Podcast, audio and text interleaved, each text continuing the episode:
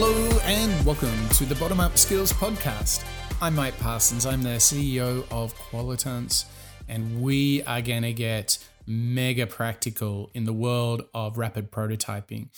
Today, I'm going to take you through the step by step guide for when you're in the moment, where you're testing with users. And I can tell you when you put a prototype in front of a user, it sounds very straightforward. But understanding uh, us fellow humans is not necessarily the easiest thing. It can be tricky. And um, when the feedback from a user is a bit mixed, uh, and you're really in those early stages trying to work out what's going on, what I have found is that this five step guide is essential.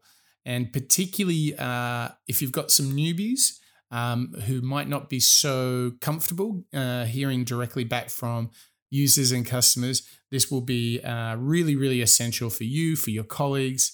And frankly, it just helps keep you on track. So we'll get into this famous step by step guide for rapid prototyping. But to set this up, I, I really want to present you with the moment. Uh, it's the moment of truth.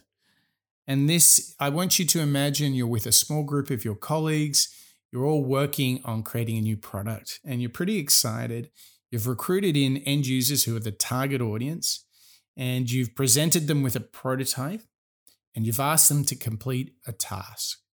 Um, you know, let's say I, I love using the uh, mortgage calculator example. Let's say you've asked them to work out how much they can get as a mortgage loan. What's the loan amount?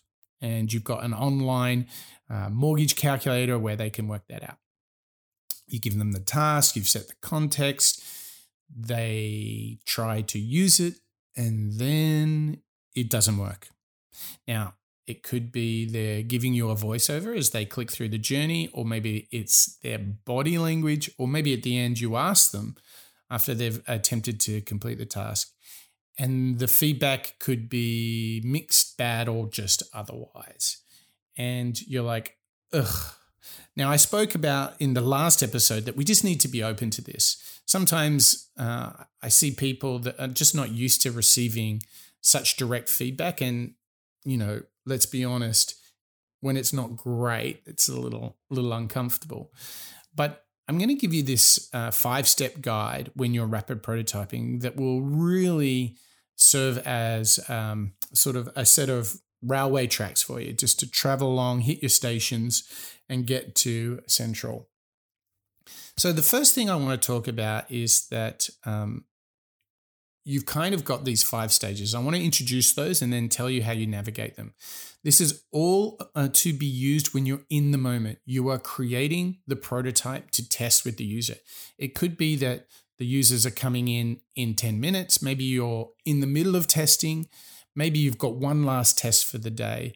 This five step guide will help you. Okay. So the first step in this is to understand, it's all about understanding where you are. Are we trying to understand? That's the first step. Are we trying to ideate, decide, build, or test? Okay. Understand, ideate, decide, build, or test. These are the five steps. Now, the reason these are so important is that often people who are building, creating rapid prototyping uh, uh, environments, creating prototypes, often misinterpret where they are in the process. So they might think they've really got this thing, um, but actually it's built on a really fundamental, poor understanding of the user. And that will just cause no end of havoc for you guys. So, number one, um, you need to make sure, and you can imagine, I want you to imagine you're ticking these off as I go through. Do we understand the user? And this is all about being open, um, being curious, and you really want to use some of the, the methods that I've talked about. Could be card sorting, role playing, even user interviews. You can really start to use those in your prototyping just to confirm your understanding of the user and their needs. Particular here, what do you want to understand?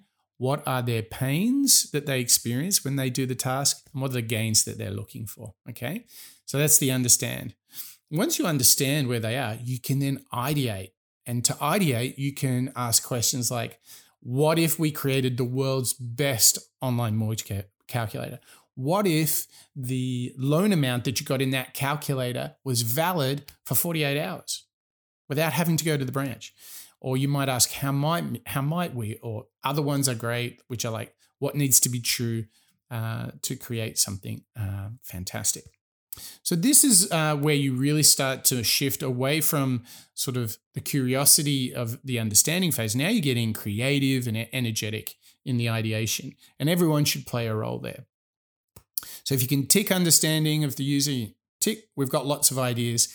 The next thing, and this is really important, very often it's overlooked, you need to decide what we're going to build. Now, if your team's doing well, you can have a lot of ideas on the board. So the question then is, what are we going to build? So that's why we break out the deciding step as its own step. And you really need to have some critical thinking about, well, what are what's our evaluation criteria? And um, I love to uh, questions that could sort of help you create a kind of top 10 list. Uh, what's the quickest to make? Um, so that's being super practical. Like, what can we just pump out, make it happen? Um, and then the other question you could ask of all of the ideas on the wall, you could say, which one's going to have the most impact for the user? Now, two very different ways in to reorganizing all of those ideas so you can decide what you want to make.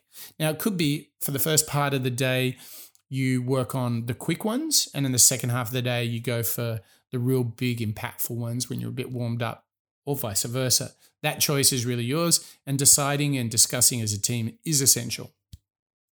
So, we understand the user, we've ideated a ton of ideas, we've now decided which idea we're going to make. So now we need to build. Now, the building is um, really important because you need to bring the idea sufficiently to life in order to create the direct experience. And so, what you really want to do is have a bit of a list.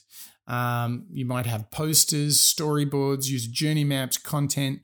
You might have some digital stuff, might have paper stuff.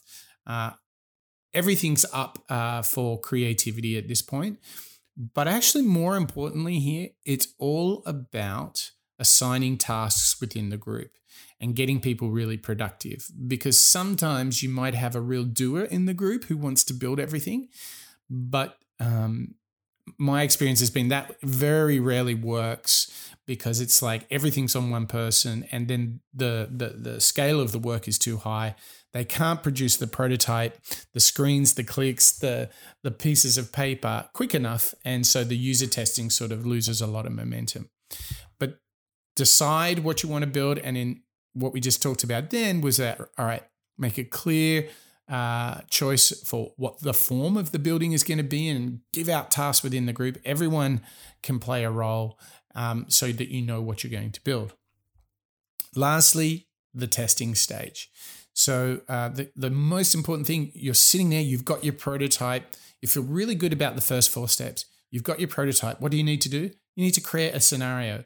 Where is the user going to be? What are they going to try and do? What are the constraints that they have? Um, so you need to have a very clear task ready for them. And then you need to be ready to receive feedback, to watch them use. You're not selling them at all. So you just give them a task and then you just watch learn and listen. And then at the end of that, you might have some of your users actually present the prototype to other users. Fantastic technique for, for learning a lot about advocacy and sharing. But this is how you really can learn a lot uh, through the testing and get all those good insights. You need to have that structure, the scenario, setting up ready for testing. So there you have it. Those are the five steps. Understand ideate, decide, build, and test. Now, here's the key if your testing is always failing, maybe you need to go back to the build stage and build the same idea in a different way. If that keeps failing, then you need to go back again and decide on a different idea, maybe use a different evaluation criteria. If none of that is yielding you results, and uh, that's when I'd be stepping in to help you out to say, guys, let's try and fix this. I would actually go back to the ideation and let's re ideate, let's reimagine this, let's go at it a different way. And lastly, if we're still struggling, maybe the real truth here is we just don't understand the user. So you could be seeing this as you go through all of this, understand, ideate, decide, build, and test, and then you might have to go back a couple of steps because you were failing in the validation. And the failing's okay.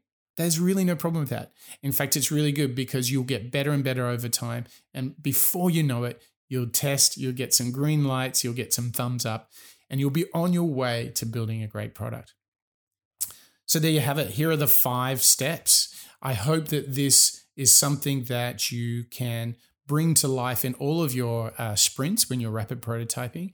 And remember that if you want to download uh, the fantastic uh, printout that we have of these five steps, we always put them next to Teams when we're rapid prototyping. Um, it really serves as a handy uh, guide for them. You can go to bottomup.io where you can get a full uh, rapid prototyping masterclass. It's all free, so just sign up there and you'll be able to download that and use it at will in all of your rapid prototyping sessions. All right, that's it for this episode of the Bottom Up Skills Podcast.